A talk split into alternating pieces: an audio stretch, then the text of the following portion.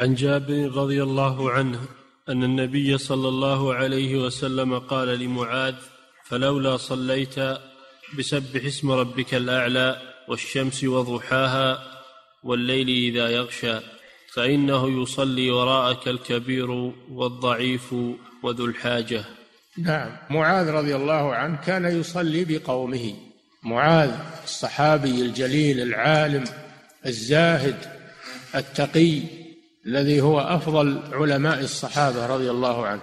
كان يصلي بأصحابه وكان يحب القرآن ويحب تلاوة القرآن ولكنه من محبته لتلاوة القرآن كان يطيل القراءة في الصلاة شق عليهم وذلك أنه في صلاة العشاء قرأ بسورة البقرة في صلاة العشاء وجاء رجل معه نواضحه أي الإبل التي يثني عليها فأوقفها وجاء ودخل في الصلاة. فلما رأى أن معاذا يستمر في القراءة خشي على نواضحه أن تضيع فنوى الانفراد.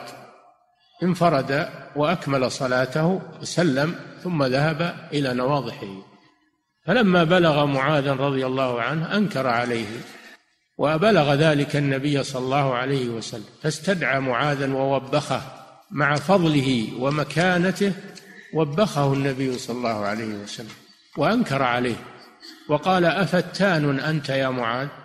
وفي رواية أخرى إن منكم لمنفرين أيكم أما الناس فليخفف فإن فيهم الكبير والضعيف وذا الحاجة فإذا صلى لنفسه فليطول ما شاء.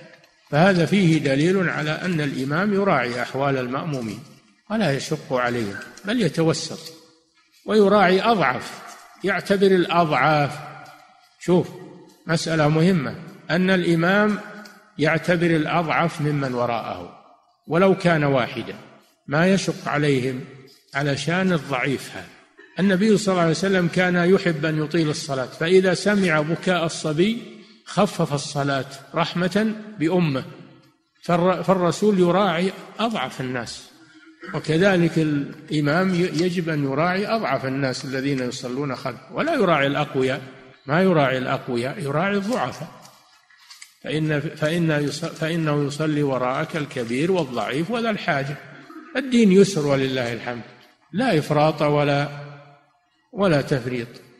النبي يرغب أن يطيل الصلاة لكن يخففها من أجل مراعاة أحوال المأمومين رحمة بالأمة.